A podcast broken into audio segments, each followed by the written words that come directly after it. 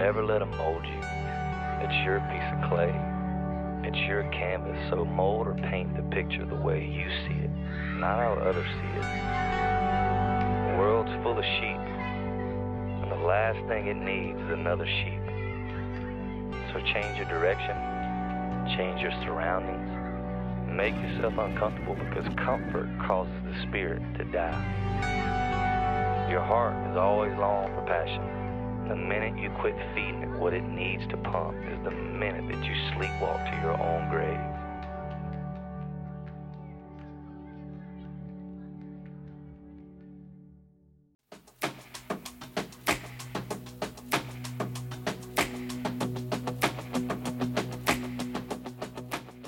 Top of the morning to you, ladies and gentlemen. Welcome back to another episode of Beer and Orange Juice.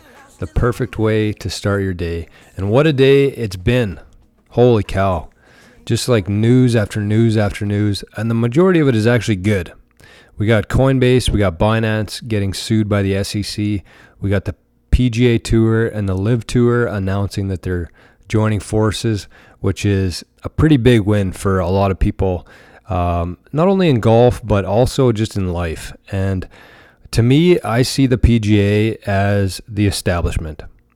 And I'm going to talk about that in a little bit more detail in this episode. I'm also going to talk about something that happened to me yesterday, as a warning, I guess, to anybody out there listening to this. And finally, I'm going to do a daily Stoic reading at the end of this. I've been kind of neglecting the Stoicism book here lately in terms of the podcast, but I've still been reading it every day. And I came across one this week, which I thought was pretty relevant right now for a lot of people. And so I'll get to that later in the episode. But let's start with the issue that I encountered yesterday. And I'm hoping it'll be a good warning for anybody out there, because it certainly caught me by surprise. So I've been using the Moon Wallet, which is MUUN. It's a great wallet. It's Bitcoin only. They have on-chain and Lightning. The Lightning is a little bit, I don't think it's true Lightning, because they still charge you a pretty big fee if you're using the Lightning network, but it is still Lightning compatible though. In terms of actual Lightning wallets, I use Wallet of Satoshi for mine, and I want to start using the Breeze as well. I haven't really tested that out yet, but I've heard a lot of good things. I just love Wallet of Satoshi because it's so compatible with Nostr, and that's what I've been using it on. I've had zero issues with it so far, so I'm going to continue using that. The only thing I don't like about it, obviously, is that you can't hold your own keys to the Wallet of Satoshi. It's a custodial wallet, but I do want to start running my own Lightning node at some point this summer, so I think that that'll be a good way to do it. But let's talk about the Moon Wallet. So yesterday, I opened up the Moon Wallet, and usually I just have to enter in my PIN code, and it takes me into the wallet. However, yesterday I opened up Moon and it gave me two options. The first one was restore existing wallet, and the second option was create a new wallet. And so Moon had signed me out of my wallet. And I don't know if there was an update to Moon or whatever caused that, but that was the first time that that's ever happened to me. And I have a significant amount of Bitcoin on there. Obviously, I hold the majority in a cold card, in cold storage, but I still had, $500 or $600 worth of Bitcoin on my mobile wallet, the Moon Wallet.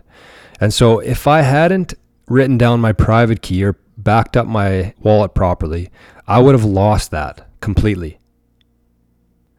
And so the actionable item for today is that if you have any wallets and you're holding your own keys to them, make damn sure that you know exactly where those keys are, you have them backed up properly, and even consider taking some action to get them off-site, whether that's with your lawyer, your bank. I wouldn't necessarily recommend that, but a trusted family member, something along those lines. I'm going to be setting up a new service at Silverstone that offers a multi-signature solution, and I'm going to have one of our local law firms in town holding one of the keys. The client will have two keys, and we'll have one backup key with one of their trusted friends, just in case something were to ever happen to that person, or a situation like this where they get locked out and maybe their house burns down, maybe they get broken into. If you have it in a multi-storage setup, that eliminates the single point of failure. And as Bitcoin increases here in price and in value, this is going to be very important for a lot of people. So consider this a small learning lesson. If you have a wallet, make sure that you have the backup keys written down. just for something as simple as this, where the app itself signed you out for some reason, and you need to gain access to the wallet that you had. Like I said, if I did not have my private keys written down, I would have lost $600 worth of Bitcoin just like that. Nothing I did. Nobody broke into my house. House didn't start on fire. But because Moon signed me out for some reason, coincidence or not, I would have lost all that Bitcoin. Just something to watch out for there. And let's talk about the LIV Tour and the PGA Tour. It is taking over Twitter right now, for my feed especially. I mean, Twitter, Instagram, TikTok, all the algorithms just have golf in them. So it's all I'm seeing right now, and there's a ton of gold out there in terms of memes, player reactions to it, media reaction to it. Brandel Chamblee looks like he was about to cry on live TV. Oh, I can't stand that guy. But I wanted to talk about it today because I think that this is a huge win for decentralization, and I'm going to explain that. The way I see it is that the PGA is the establishment. The PGA is fiat. The LIV Tour is Bitcoin. And I'm going to explain that in a few different ways here. The first one is that the PGA has been around for a lot of years now. And there's a ton of history there, which I'm not going to get into today. I think we're going to talk about this a little bit more in depth in our podcast tomorrow night. But the PGA has been around for a while. And it was almost dying until Tiger Woods came onto the scene in 1997. And all of a sudden it was revived because of Tiger Woods. 100%. And anybody who says differently is a liar. So Tiger saved the PGA. The PGA has been running as a nonprofit for all this time. And they claim for it to be a players tour. When, as we heard the news today, none of the players knew about this. There was maybe 5 or 6 people within the PGA who knew about this deal. And all the other players found out about this via Twitter, which is insane. It's a horrible look for the PGA. And the rumblings that I've heard is that people are pissed. The players are pissed. The fans are pissed. Everybody's pissed at the PGA, and for good reason. They 100% deserve it. But they've been around for a while. They are the establishment. They have sponsors. They have people who dictate their actions, and their hypocrisy is off the charts. They blame things on other people, other tours like the LIV Tour, and they are doing the exact same thing. They've been claiming that the LIV Tour, funded by the Saudis, is for murderers.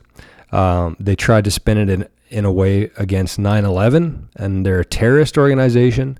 And if you looked at the sponsors and the influence of the PGA in America, if you're listening to this podcast, you probably have a different way of thinking like I do. And we all know that the 9/11 attacks, there's something fishy there. And we know that George Bush had a lot to do with that. Nobody really wants to admit that. Nobody wants to talk about it. There was a lot of funny business that happened, including a building that randomly blew up a couple blocks away from structural sensitivity what was the term for it? It was nuts. But because, I mean, so many people died, which it was a huge tragedy. I'm not going to ever downplay that. But who organized it? Who funded it? What happened the week before that in terms of the Federal Reserve and the billions of dollars that were missing? Who was the only plane that was allowed in U.S. airspace right after 9/11? Maybe Osama bin Laden's family members? Why would they be flying into the States? Why would they be allowed to after they just planned this big terrorist attack? Anyways, I'm not going to get too far into it because I don't think it's overly productive right now. The point here is that the PGA, the golf media, the corrupt golf media, they've been pointing fingers at the LIV Tour saying, how could you take money from these Saudi terrorists, murderers, etc.? How could you do that? And then we wake up today and see that they form a new partnership with the PGA. Like the hypocrisy here is on another level. I can't even begin to explain how hypocritical that is.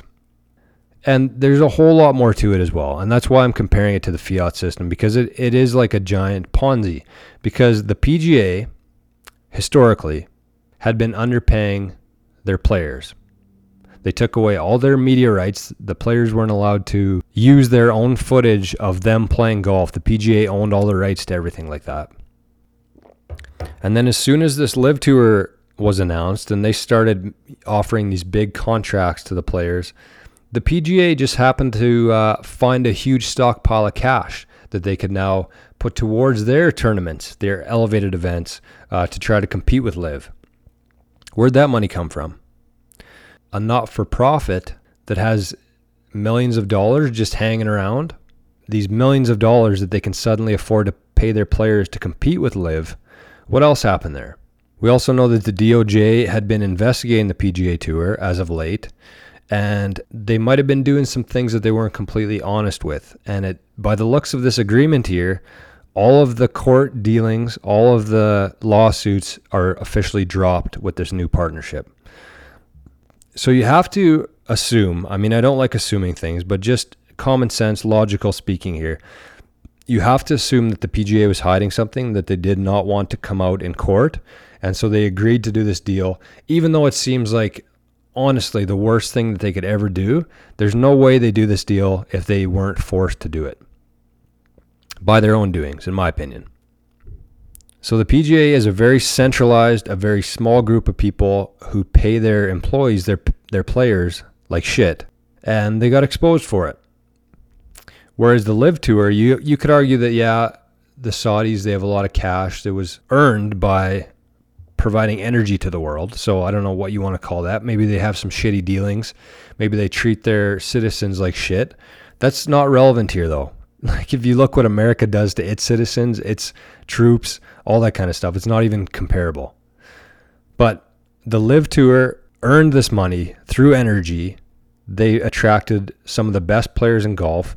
They forced the PGA to change, and they paid their players what they deserved to be paid. So you could say that the Saudis are somewhat centralized as they have the influence at the top, but they also spread their wealth across. They decentralize it to the players who are actually providing value to the audience, their product. Instead of siphoning it all to the top, Jay Monahan's flying around on private jets as a non-profit organization. Very government-like, in my opinion. Very hypocritical, very government-like. And it's nice to see that people are turning on this bullshit. So this has been somewhat of a rant, for sure, but I expected it to be. It was a great day for me. It was a great day for golf. And I think that the LIV Tour has already done so much for golf in terms of forcing the PGA to adapt, to change, to pay their players more. And it'll be very interesting to see where this goes from here. I have no idea. I figured that the LIV Tour would either buy out the PGA or join with them eventually. I've been talking about that for over a year now on our golf podcast. And it's nice to see some vindication. However, there is a moral here. But before I talk about that, the last comparison that I want to make between the PGA being fiat, LIV Tour being Bitcoin, is that the PGA is very stuck in its ways. They do not like change. They are very unwilling to adapt to what people want.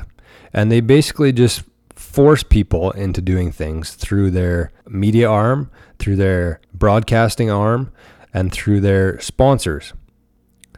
So a few examples of this are the team format, LIV players being able to wear shorts, PGA players not being able to wear shorts. There's a bunch of rules in the PGA that are not applicable in LIV because they make no sense. And so the PGA was completely unwilling to adjust and adapt, and they're going to die because of that. Same as fiat.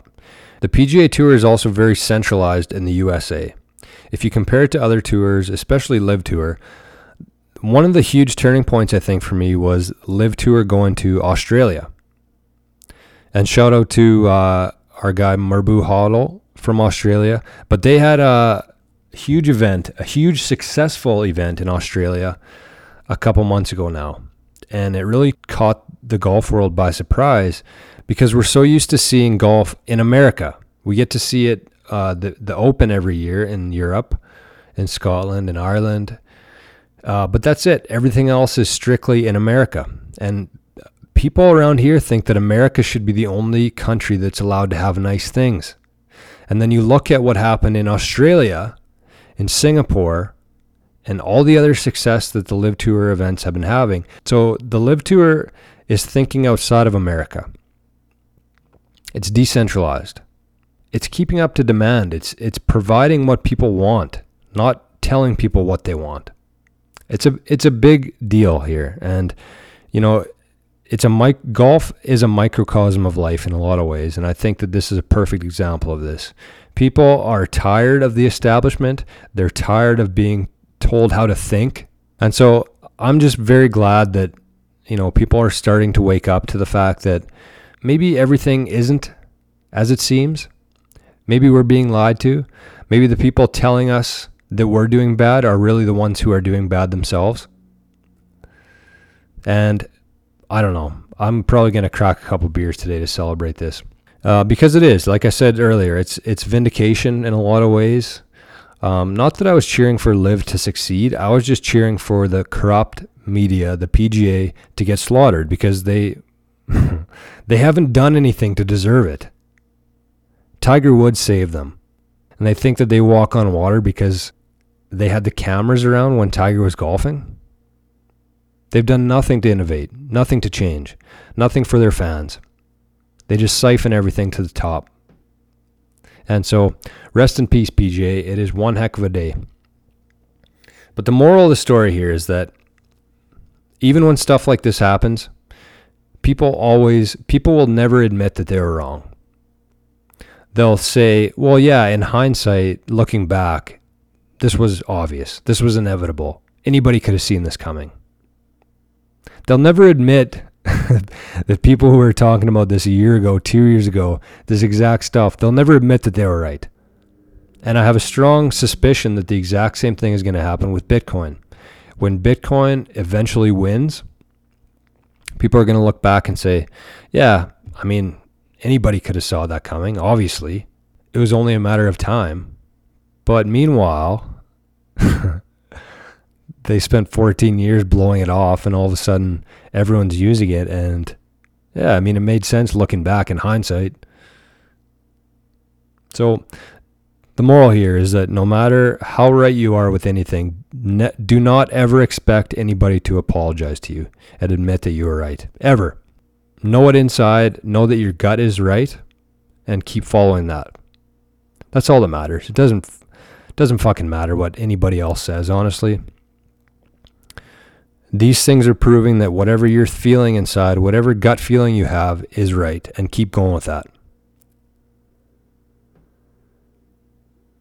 Okay, well, I needed to get that off my chest, so thank you to anybody who's listening.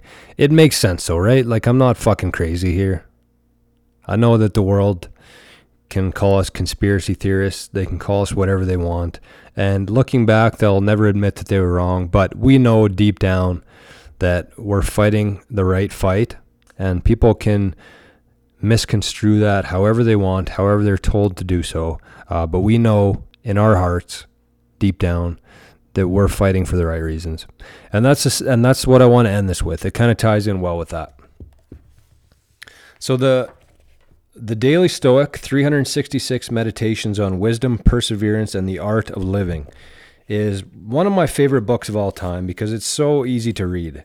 You read one page per day. And the one I'm going to read today is from May 30th. So for every day of the year, there's a quote from a Stoic. There's Marcus Aurelius.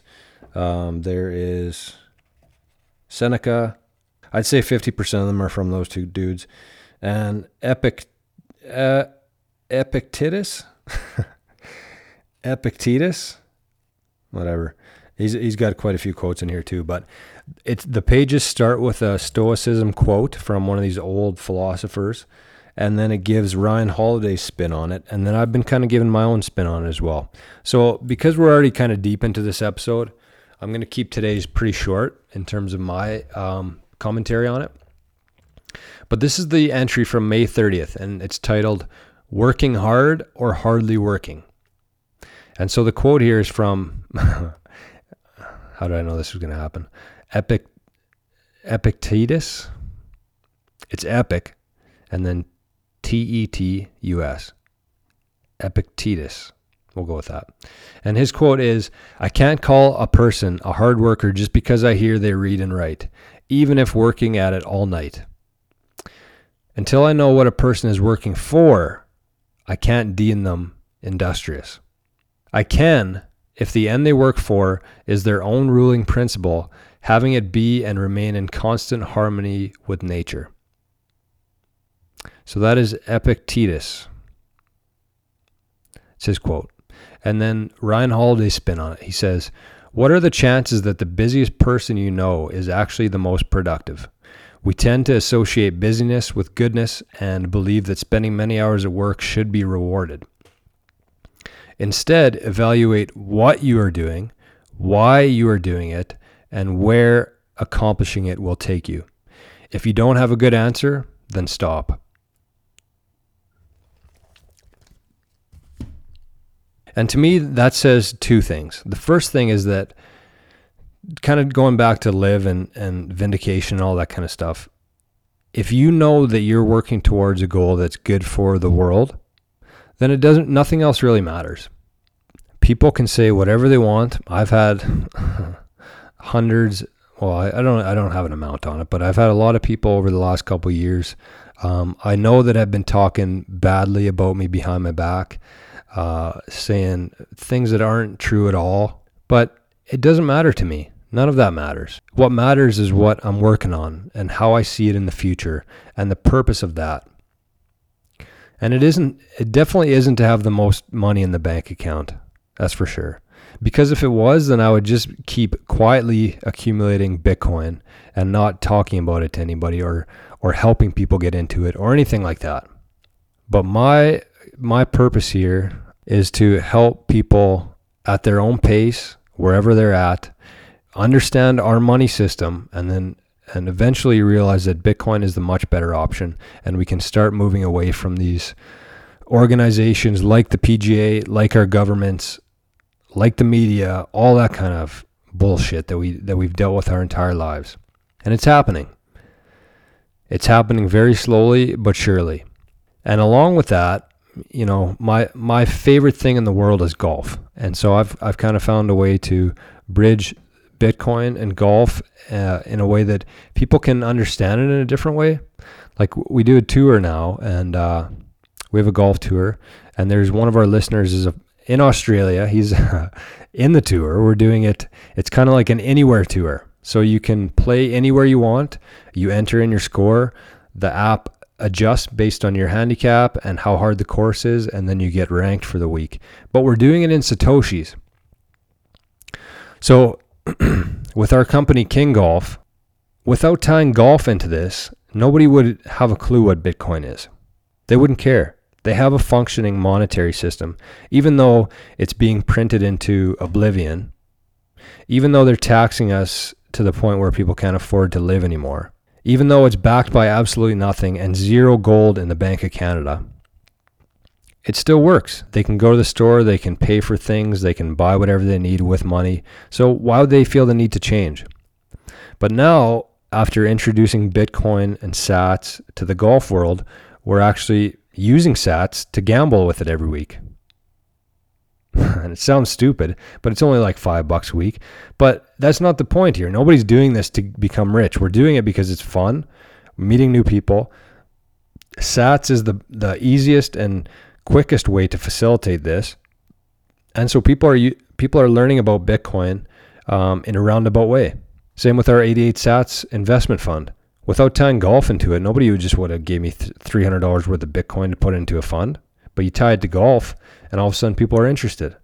Probably 80 people out of the 88 bought their first Bitcoin to join this investment fund.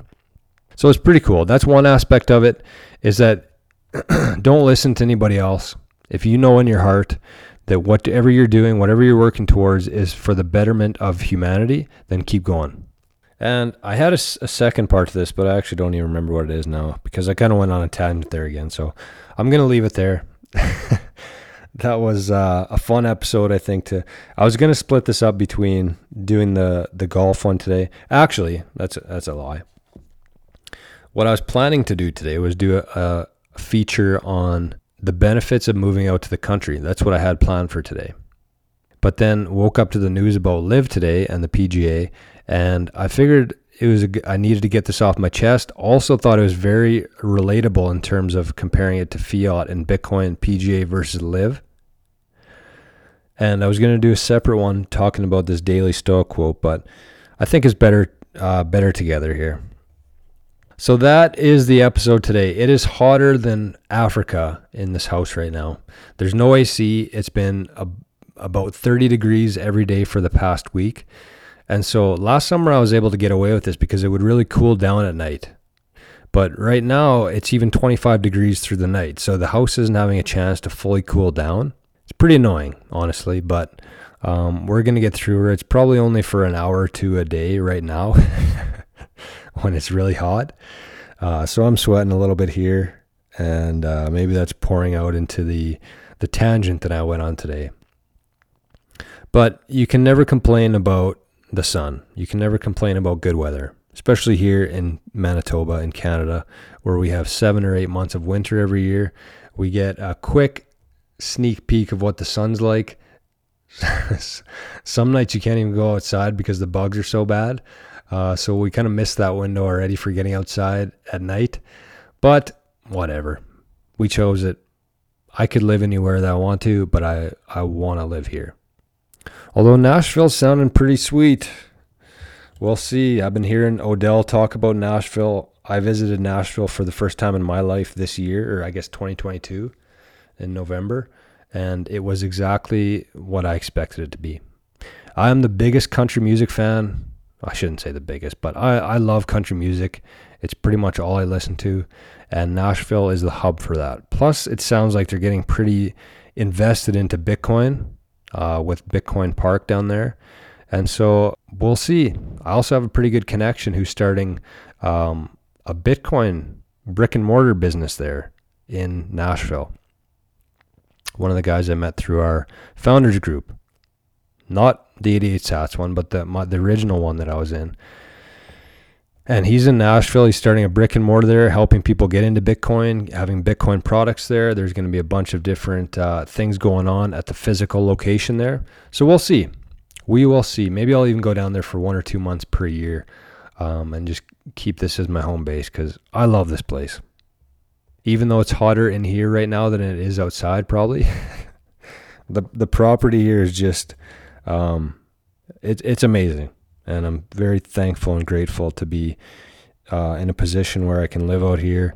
And that's it. That's all I got for you today. If you've been enjoying this, you can send a boostagram. Oh, I do have a boostagram to read. And I bet it's from our pal, Marbu Hodl. Very appreciative of him out in Australia there. He's been very supportive in terms of the fund, in terms of the network, and in terms of this podcast. So This boostergram was from last week's show, and it's from Marbu Hodl, the King of Australia, and he sent in 1,000 sats and said, "Great episode! What a letter! Treasure that!" And he's talking, of course, about the letter that from my great grandfather back in 1933, telling his son, also my grandpa Hal, about how to save for the future. He bought him a life insurance policy for his first birthday and told him to that he would pay the premiums as long as he could, but advised my grandpa Hal to continue paying the premiums once he was unable to. For $15 a year. That's what the premiums were. $15 a year. And so it was a super cool letter. My dad has it now, and I think he's going to put it into a frame, and hopefully I can get it someday because it is such a good reminder of how different it was. It was on May 31st. It's about half an hour long, but really cool stuff, and a really good reminder of how good times were before they took us off the gold standard in 1971. So thank you once again to Marbu Hodl. I appreciate you. And if anybody else is listening to this on Fountain, feel free to send in a boostergram. I think the 100 sats is the minimum, and I'll read your message on here. You can say whatever you like, uncensored. You can have a comment about the show.